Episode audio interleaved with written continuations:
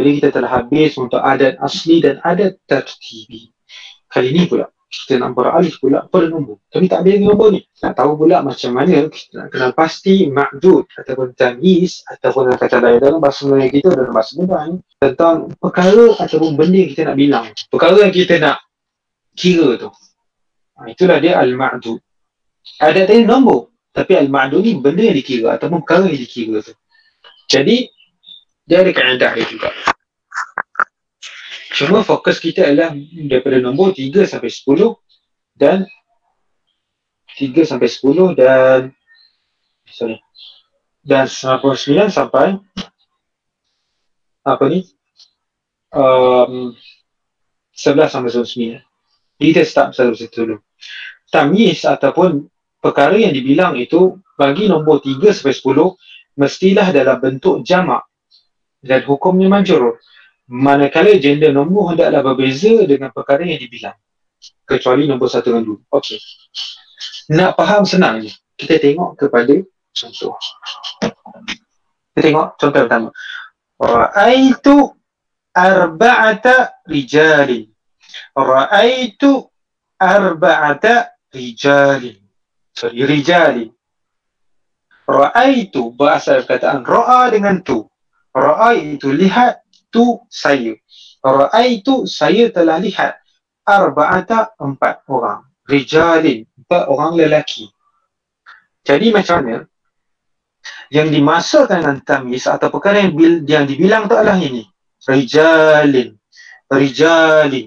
Itu lelaki-lelaki. Rijalin ni tuan-tuan dan puan-puan, kita lihat kat sini dalam bentuk jamak yang kita panggil sebagai jamak taksir. Antara contoh jamak taksir iaitu jamak yang berubah langsung daripada kata tunggalnya. Sebab kata tunggal untuk rijalin ialah rajulun. Tetapi kalau nak kalau jamak muzakkar salim dia tambah waw dengan nun. Tetapi dia tak tambah waw nun tetapi dia berubah. Jadi rijalin. Rijalin. Jadi apabila kalau kita nak dalam bahasa Arab, apabila kita nak letak sesuatu kita nak terangkan ataupun kita nak buat ayat berkenaan dengan benda kita bilang atau sesuatu kita bilang tu bagi nombor 3 sampai 10 maka kita kena pastikan bahawa nombor kita bilang itu hendaklah dalam bentuk jamak. Tidak kira jamak taksir ataupun jamak muzakkar salim ataupun jamak muannas salim. Dan dia hendaklah berben, uh, hukum yang nak bentuk majrur iaitu dia hendaklah berbaris bawah ataupun uh, dia punya kita panggil uh, dia punya catatan ni ialah selain kasrah ialah ya. Okey. Kita fokus pada contoh saja iaitu raaitu arba'ata rijali. Arba'ata ni ialah nombor yang start daripada 3 sampai 10. Iaitu dia nombor 4. Maka nombor perkara yang kita nak bilang tu hendaklah bentuk jamak dan hendaklah kas, um, hukumnya majrur iaitu ia berbaris bawah secara umumnya. Kalau untuk jamak taksir. Maka sebab tu kita sebut kat sini sebab tu ayat dia raaitu arba'ata rijalin. Raaitu arba'ata rijalin. Dia tidak boleh kita sebut raaitu arba'ata rajulun. Tak, salah. Dari sudut bahasa Arab, dari sudut tata bahasa Arab dia salah. Dia kena raaitu arba'ata rijalin. Sebab nombor yang dibilang tu apabila kita datang selepas nombor 3 sampai 10 hendaklah dalam bentuk jamak dalam bentuk plural dan dalam plural itulah hendaklah hukumnya majrur iaitu berbaris bawah. Okey. Kemudian kita tengok pula li salasu banatin. Li salasu banatin. Saya ada tiga orang anak perempuan. Saya ada tiga orang perempuan. Jadi kat sini tuan-tuan dan perempuan, salasu. Ah, terlupa pula sebut tadi. Yang kedua ni pula, nombor dengan nombor, perkara yang dibilang tu hendaklah berbeza dari sudut gender. Sebab tu kat sini, sebabkan rijal ni merujuk pada lelaki, maka nombor tu hendaklah mu'annas, iaitu dalam bentuk feminin. Sebab tu disebut arba'ata rijalin. Sebab perkara yang dibilang tu hendaklah berbeza bergender ni dengan nombor yang disebutkan. Atau bilangan yang disebutkan. Kita tengok pada bawah ni. Salasu banatin. Salasu banatin. Li salasu banatin. Iaitu saya ada tiga orang anak perempuan. Saya ada tiga orang anak perempuan. Salah tu banatin. Nombor ni, dia berada bentuk muzakkar atau berada bentuk maskulin. Sebab apa tuan-tuan dan perempuan? Sebab perkara yang dibilang selepas dia ialah dalam bentuk feminin iaitu dalam bentuk muannas maka tuan-tuan dan puan-puan yang dirahmati Allah sekalian maka nombor itu hendak dalam bentuk muzakkar sebab perkara yang dibilang itu adalah dalam bentuk muannas. Yang kedua dia hendak sebabkan dia nombor tu adalah daripada nombor 3 sampai 10 maka dia hendaklah dalam bentuk dalam bentuk hmm,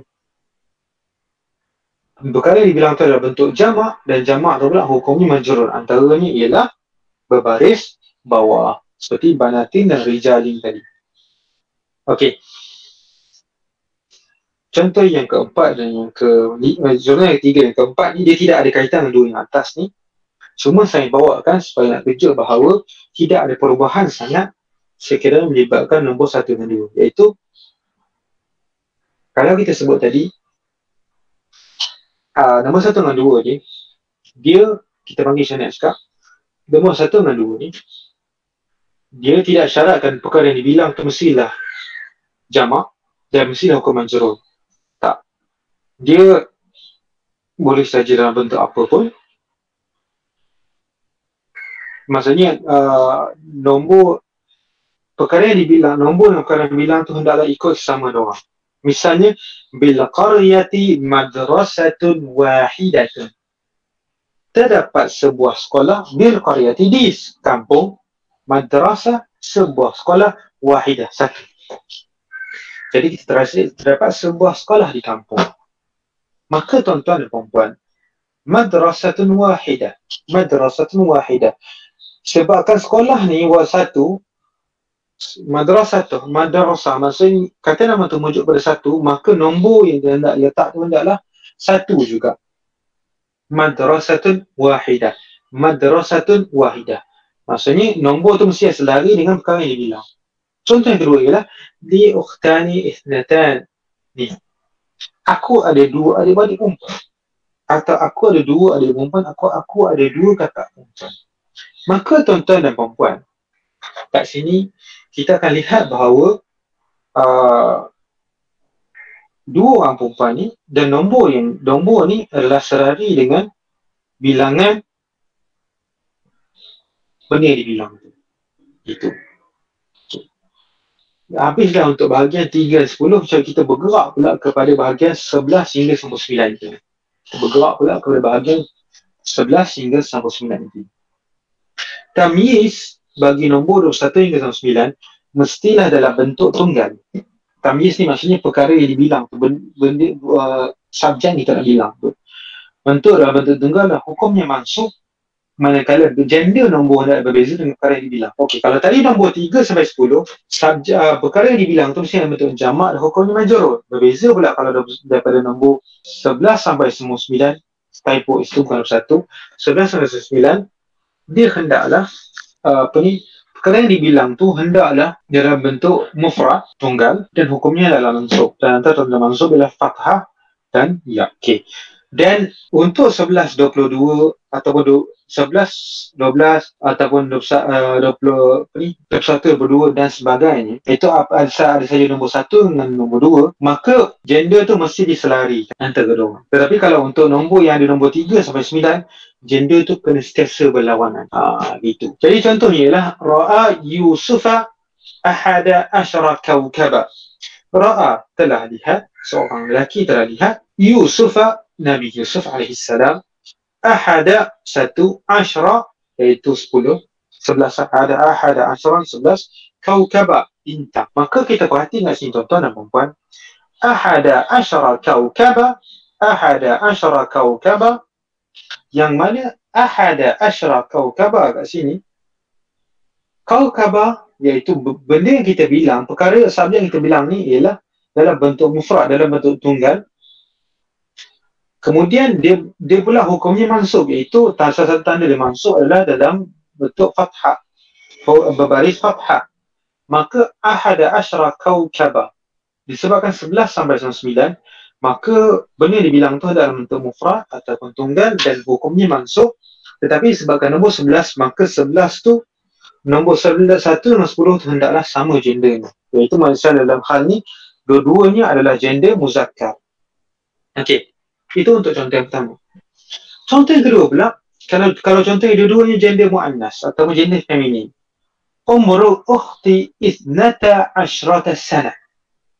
Umru ukhti ithnata ashrata sana. Iaitu umur adik perempuan saya ataupun kakak saya 12 tahun.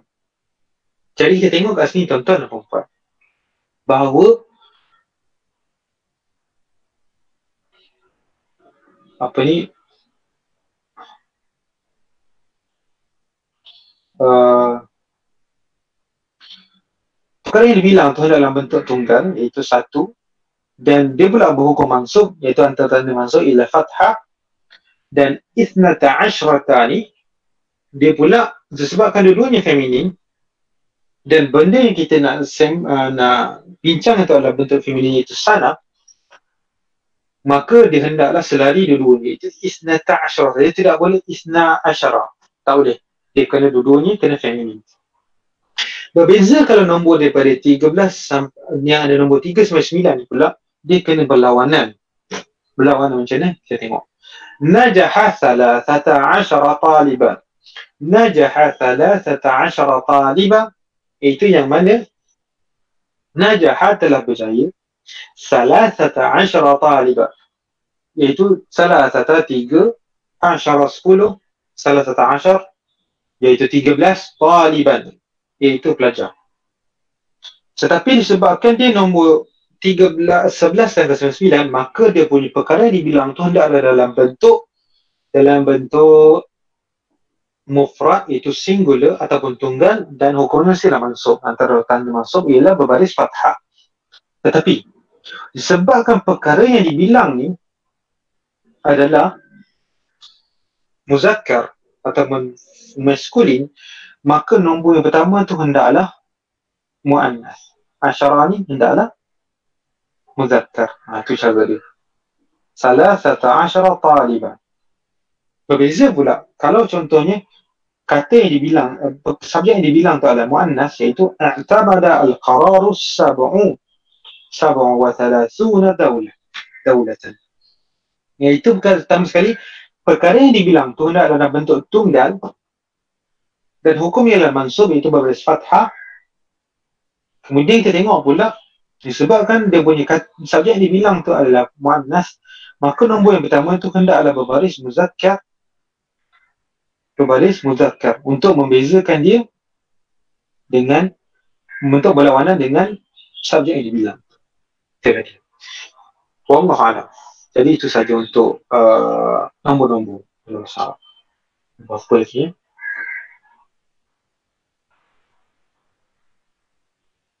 Ah, okay.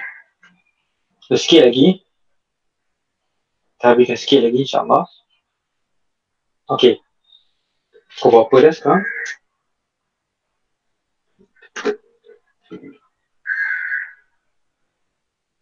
Oh, oh 12.34 12.5 Okay Kali ni kita nak masuk pula kepada huruf jar Huruf jar Iaitu Huruf jar Apakah huruf-huruf jar? Saya pun tidak ada terjemahan yang tepat dalam Melayu apakah huruf jar Tapi kita akan tengok satu persatu bersatu contoh Sebab kebiasaannya tuan-tuan dan perempuan Mungkin ada tuan-tuan dan perempuan yang sebelum ni pernah belajar bahasa Arab. Tapi kita tidak pernah terlintas dengan apakah sebenarnya dimaksudkan huruf jar ni. Sedangkan tuan-tuan dan perempuan, huruf jar ni, setiap huruf jar ni walaupun dia huruf, tapi dia ada maksud dia yang tersendiri dalam bahasa Arab. Itu yang dahsyat bahasa Arab.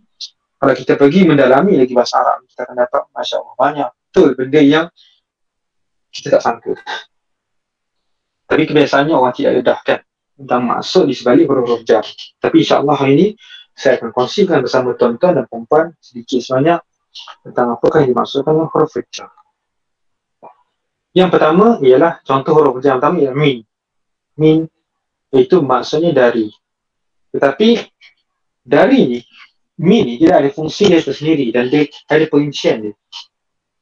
Iaitu antaranya adalah min ni boleh digunakan antara lain bermaksud min li tab'id ataupun untuk menunjukkan bahawa sebahagian ataupun separuh sebahagian daripada sesuatu. Contohnya saya ambil dari ayat Quran lan tanalul birra hatta tunfiqu mimma tuhibbun iaitu dan tidaklah kamu dan kalian tidaklah akan memperoleh kebaikan sehinggalah kalian menginfakkan sebahagian harta yang kalian sayang. Okay. Sebenarnya ayat ni dia ada kisahnya. Itu sendiri. Yang mana ada seorang sahabat Nabi SAW yang bernama Utalha al-Ansari kalau tak salah saya. Ayat ni waktu tu bau turun. Wahyu bau turun. Lalu turun ayat lan tanalul birra hatta tunfiqu mimma tuhibbun. Dan tidaklah kamu kalian akan memperoleh kebaikan melainkan kamu menginfakkan apa yang kamu sayang. Maka dalam ayat ni ada satu kisah nasihat Nabi Muhammad wasallam yang mana Abu Taha al-Ansari ni dia memiliki satu telaga yang dipanggil sebagai Bi'rul Haq. Bi'rul Haq. Yang mana telaga ni pula uh, dia telaga yang paling sayang sebab di Madinah ni tuan-tuan dan puan dia terkenal dengan tanahnya subur sebab tu di Madinah ni kita boleh dapati banyaknya uh, kita panggil sebagai uh, tanam pokok kurma dan min. Maka telaga ni pada hari ini terletak di dalam kawasan Masjid Nabawi. Maka waktu tu, sahabat bernama Abu Talha Al-Ansari apabila dia dengar ayat ni, maka dia terus bergegas menjumpa Nabi. Oh, aku nak infakkan sesuatu. Kemudian, benda yang dia nak infak kepada Nabi itu adalah apa dia? Iaitu telaga yang paling sayang. Iaitu telaga yang selama ni yang digunakan sebagai harta untuk uh, pengairan kebun tamar di Madinah waktu. Bayangkan. Dan telaga air waktu zaman Nabi SAW ialah sesuatu yang very precious. Sangat berharga. Sebab apa ni, sumber pengairan di Madinah ni terhad. Maka telaga antara sumber pengairan yang ada. Tetapi tengoklah imam para sahabat ni. Seorang sahabat yang bernama Abu Taha Ansari dia bila dengar saja ayat ni, maka dia terus menginfakkan dan menghadiahkan dan infakkan uh, telaga dia tadi untuk kegunaan muslimin iaitu Rasulullah dan para muslimin yang ada bersama waktu itu. Ha, itulah sedikit kisahnya. Mimma tuhibun. Maksudnya, berasal daripada mimma iaitu dia min dan ma. Min itu merujuk pada sebahagian daripada harta yang kamu sayang. Ataupun wamsahu bi uh, wujuhakum wamsahu bi ru'usikum wa arjulikum. Okay waghsulu waghsilu wujuhakum wa aydiyakum. Tak tadi sorry. Pula ada tak ingat Allah contoh ni okey tujuan yang kedua pula ialah permulaan kepada sesuatu kesudahan tidak ghayah itu misalnya min ni merujuk kepada kita nak memulakan sesuatu. Maksudnya daripada satu tempat ke satu tempat yang lain. Misalnya kita boleh tengok daripada kisah uh, Isra dan Isra Nabi wasallam iaitu perjalanan Nabi daripada Masjidil Aqsa. Eh, sorry, sorry, bukan. Uh, maksudnya contohnya ialah la masjidun ussisa ala taqwa min awwal yawmin taqum fi. Ayat ni tuan-tuan dan puan-puan dia sebenarnya merujuk kepada satu peristiwa dibinanya masjid yang pertama dalam Islam iaitu masjid yang pertama dalam Islam ni merujuk kepada masjid yang dibina pada zaman Rasulullah sebenarnya. Masjid yang pertama yang dibina pada zaman Rasulullah iaitu Masjid Quba. Masjid Quba. Jadi masjid ni tuan-tuan dan puan disebabkan dia dibina oleh Nabi dan para sahabat secara gotong royong di satu perkampungan yang sebelum ke Madinah yang bernama Quba dan dia dibina atas dasar takwa. Maka Allah telah menyebut secara jelas masjid ini dengan bahawa masjid ini pada awal hari pertama diletakkan batu asas pembinaan masjid itu adalah dengan takwa. Itulah min awal yaum untuk pemulaan kepada sesuatu kesudahan. Tidak al-ghayah. Kemudian dari dari pula. Ataupun an. Termasuk ada satu huruf fajar. Yang mana an ni sebenarnya dalam bahasa Arab merujuk membincangkan perihal menyatakan peralihan dari satu tempat dari dalam keluar. Al-mujawazah. Atau bahasa Arab bagi al-mujawazah. Misalnya kharajtu min al-baiti atau sorry kharajtu anil baiti saya telah keluar dari rumah itu maksudnya saya telah keluar dari dalam rumah kepada luar rumah bukan daripada keluar kepada luar tak saya telah keluar daripada dalam rumah kepada luar rumah. Jadi kita boleh guna kharajtu anil baiti. Kharajtu anil baiti. Ataupun kita boleh gunakan juga uh, misalnya kita uh, terangkan berkenaan perpindahan ilmu daripada seorang pada seorang lain. Atau perpindahan hadis misalnya. Ruya an Abi Hurairah. Ruya an Abi Hurairah. Itu telah diriwayatkan dari Abu Hurairah. Maksudnya hadis itu telah dikeluarkan daripada Abu Hurairah dan dikongsi kepada orang lain. Misalnya. Contoh harf jar yang ketiga adalah ba. Al-ba. Yang mana ba ni dia boleh ada beberapa maksud tapi cukup saya kongsikan dua saja dulu. Iaitu ba ni boleh jadi bermaksud al-isti'anah. Iaitu untuk pertolongan. Iaitu sebagai satu pertolongan, satu wasilah. Misalnya, katabtu bil qalami katabtu bil qalami iaitu saya telah tulis dengan pen iaitu saya telah tulis dengan bantuan pen itu maksudnya ha, huruf ba tu maksud mewujudnya kalau ada masalah ista'antu bil qalam. Saya katabtu bi isti'anatil qalam. Iaitu saya telah tulis uh, dengan bantuan pen. Pen sebagai uh, yang membantu saya untuk menulis. Okey. Ataupun kita nak uh, ba tu huruf ba ni pun boleh jadi untuk menerangkan sesuatu sebab. Sebab berlakunya sesuatu. Misalnya mata bil jawi. Mata bil jawi saya telah dia seorang lelaki telah mati sebabkan kelebur, kelub, kebuluran ataupun kelaparan jadi ba kat sini bukan maksud dengan tapi maksudnya sebab dia mati disebabkan kebuluhan atau kelaparan. Okey. Kita balik pula kepada D ataupun fi dalam bahasa Arab. Fi. Jadi fi merujuk kepada zarfiyah al-makaniyah iaitu perihal tempat. Misalnya ar-rajulu fil mustashfa. Ar-rajulu fil mustashfa. Lelaki itu di hospital. Lelaki itu di hospital itu lelaki itu di hospital itu. Kemudian ke. Ke ni pula dia boleh untuk uh, penghujung sesuatu intiha il ghayah. Intiha il ghayah. Contohnya ialah dalam uh, ayat Quran disebut tentang peristiwa uh, Isra Nabi iaitu perjalanan Nabi daripada Masjidil Haram kepada Masjidil Aqsa. Minal Masjidil Harami ila Masjidil Aqsa iaitu daripada Masjid Haram ke Masjid Aqsa. Ila tu maksudnya ke, iaitu daripada satu tempat ke satu tempat. Maksudnya penghujung satu. Ataupun itu kalau dari sudut jarak atau dari sudut tempat. Ataupun kita boleh juga sebut dari sudut masa. Misalnya dalam sebuah hadis Nabi SAW telah sebut famutirna minal famutirna minal jum'ati ilal jum'ati iaitu lalu diturunkanlah hujan ke atas kami bermula daripada hari Jumaat kepada hari Jumaat yang seterusnya. Okay. Itu untuk ilah. Kemudian kalau untuk harfu jar ala iaitu atas. Tetapi ala ni secara spesifik, secara perinci lagi merujuk kepada dua benda.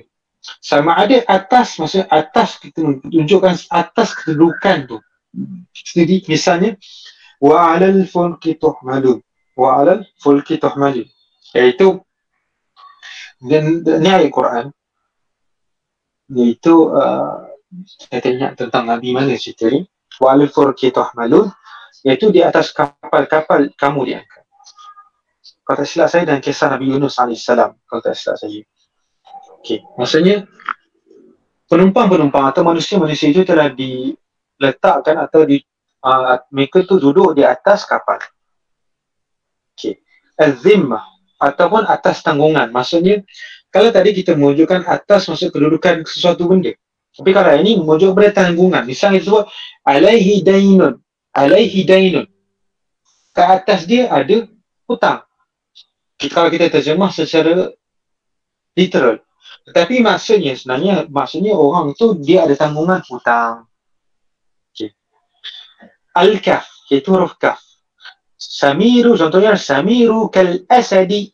Samiru kal asadi. Iaitu Samiru kal asadi. Samir seperti singa. Samir seperti singa.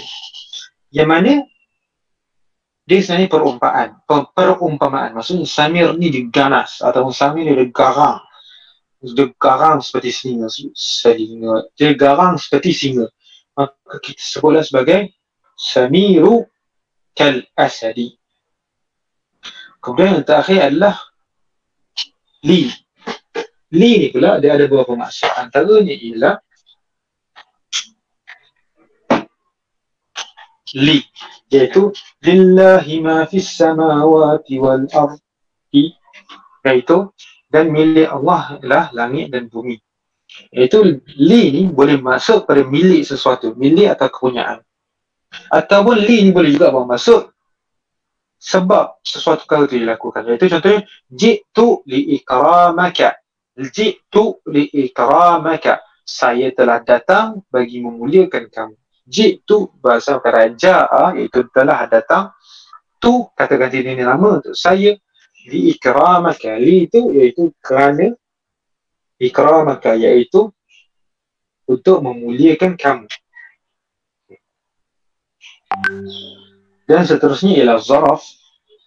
Apakah dia zaraf? Iaitu zaraf secara umum merujuk kepada kata nama hukum yang mansub bagi menerangkan masa perbuatan dilakukan atau tempat sesuatu perbuatan dilakukan. Ha. Misalnya,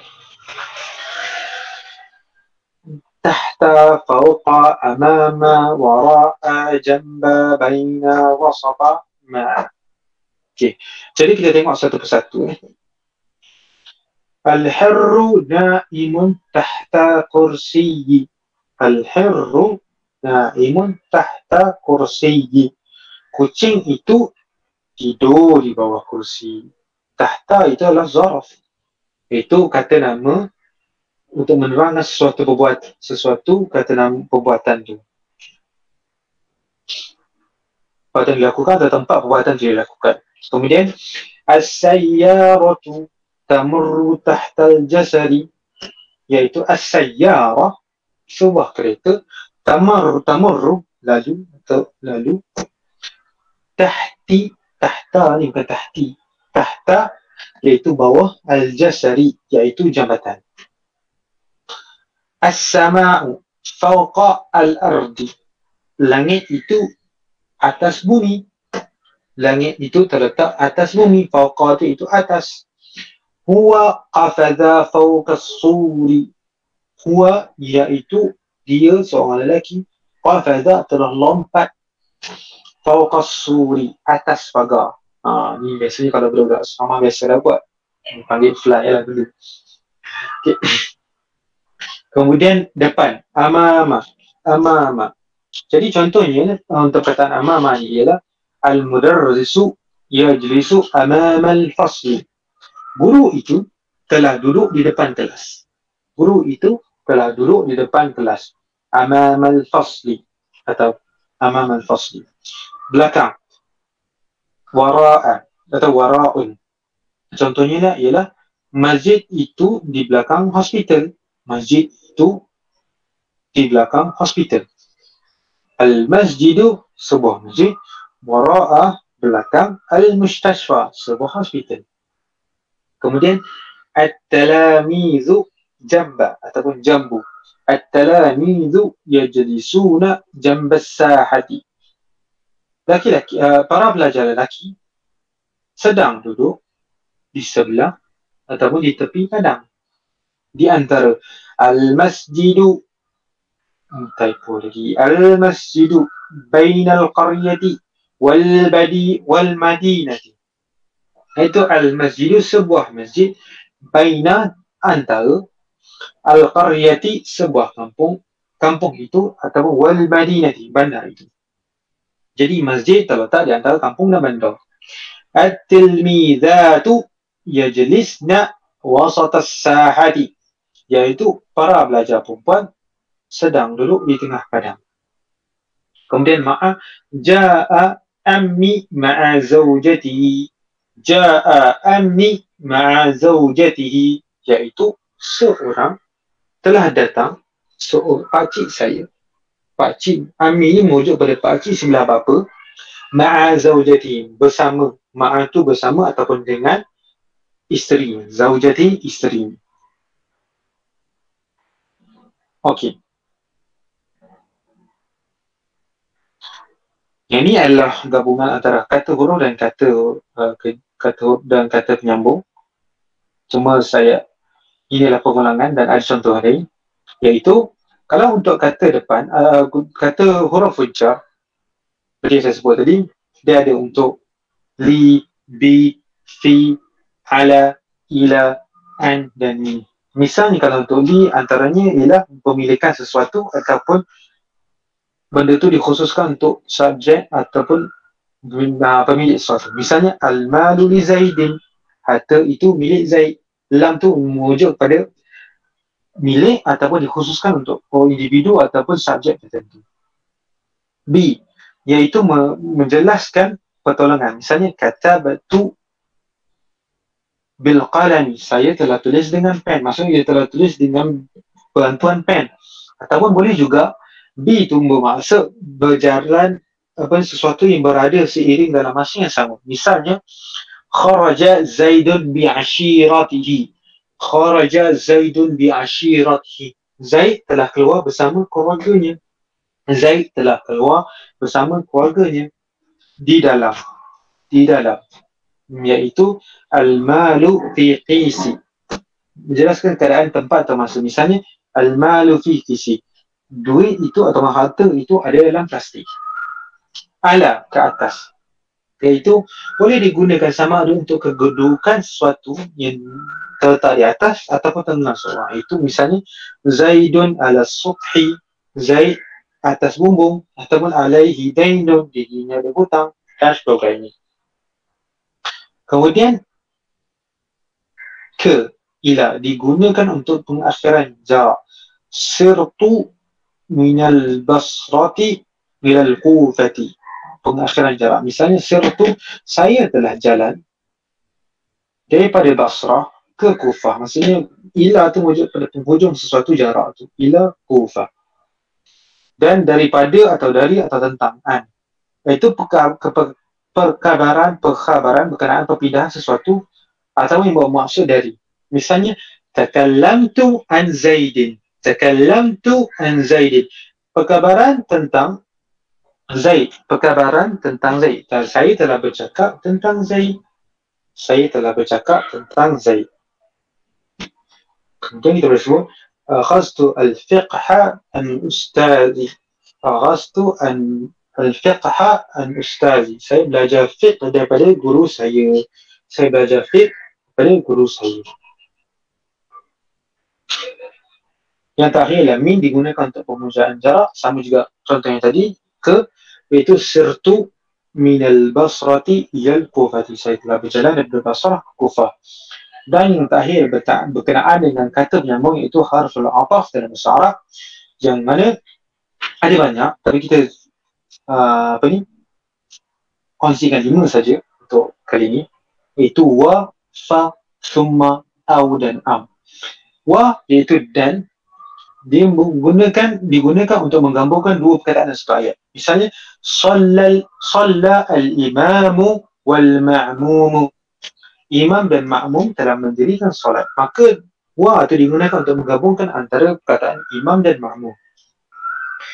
Maka ataupun fa bagi menjelaskan perkara yang berlaku sejurus selesai perkara pertama.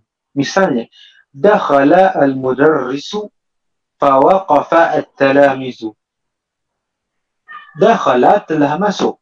Al-mudarrisu seorang guru lelaki fawaqafa telah berdiri at-talamizu.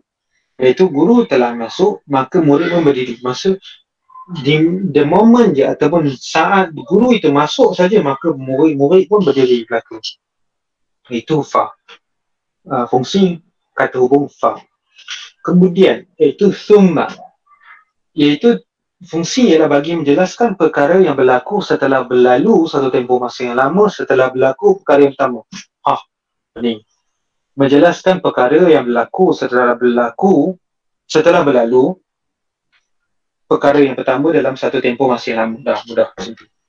Ini ayat ni. Iaitu, misalnya, Matar Rashidu Thummal Ma'mun. Al-Rashidu dan Ma'mun ni adalah salah satu nama-nama wujud pada uh, sebahagian nama-nama khalifah pada zaman khilafah Bani Abbasiyah. Jadi, Matar Rashidu Thummal Ma'mun. Khalifah Rashid telah mati kemudian diikuti oleh Khalifah Ma'mun. Maksudnya, Khalifah Ma'mun ni dia tidak mati directly ataupun sejurus selepas kematian Khalifah Harun al-Rashid. Tetapi setelah berlaku satu tempoh yang lama, barulah Ma'mun ni meninggal dunia. Itu maksud dia. Kemudian au iaitu bagi menjelaskan keraguan atau pemilihan. Khuz wardan au banafsajiyin. Ambillah bunga rosni ataupun bunga violet. Khuz iaitu kamu, ambillah kamu seorang lelaki ni, kamu nak ambil bunga ros ke ataupun bunga violet. Jadi kita nak menjelaskan antara pilihan yang ada ataupun keraguan. Dan yang terakhir ialah atau atau am bagi mendapatkan penentuan bagi nak mendapat nak pasti sesuatu. Misalnya atufahan akalta ambul tuqalan. Awak telah makan apple atau orin? Ha, so kita nak pastikan hang ni nak makan apple ke atau orin? Jadi kita boleh sebut atufahan akalta am burtuqalan. Wallahu a'lam bisawab itu saja untuk hari ini. Moga ada manfaatnya sedikit walaupun sedikit. Jadi uh, terima kasih kepada semua tuan-tuan dan puan atas kesudian uh, untuk bersama dengan kelas bersama saya walaupun hanya untuk tempoh dua kali pertemuan dan uh, saya berharap setiap apa yang saya sampaikan pada kelas-kelas dua hari ini ada manfaatnya walaupun sedikit dan kalau andai kata ada kekurangan daripada hak saya, saya minta maaf banyak-banyak atas segala kekurangan sepanjang saya berkongsi atau saya menjalankan amanah saya sebagai seorang tenaga pengajar untuk SEM kali ini. Segala yang baik itu datang daripada Allah dan segala yang buruk itu datang daripada diri saya sendiri. Dan uh, hakikatnya kedua-dua datang daripada Allah. Dan semoga apa juga yang uh, tuan-tuan dan perempuan dapat dapat dipraktiskan dan dapat memberikan sedikit sebanyak pencerahan. Dan hakikatnya apabila saya uh, belajar, saya mengajar sebenarnya saya lebih banyak belajar daripada mengajar. Sama ada uh, bila kita nak sediakan nota maupun apabila kita nak menjawab persoalan-persoalan. Saya harap satu hari nanti mungkin ada antara tuan-tuan dan perempuan yang api akan alih tempat saya lah nanti. Satu nanti untuk mengajar kepada orang yang pula bahasa Arab insyaAllah. Jadi uh, itu saja untuk hari ini. Ada rezeki kita bertemu lagi di masa datang. Dan itu saja. Jadi itu saja. Allah alam bisawab kita tutup majlis kita pada hari ini dengan tasbih kafarah dan saltamas Okay. Assalamualaikum warahmatullahi wabarakatuh. ربنا رب القلوب وهو علام الغيوب. في الشروق وفي الغروب نوره يهدي العصا. ربنا رب القلوب وهو علام الغيوب. في الشروق العصا ربنا الهادي الودود فضله ملء الوجود عفوه خير وجود فارتجي دوما رضا ربنا الهادي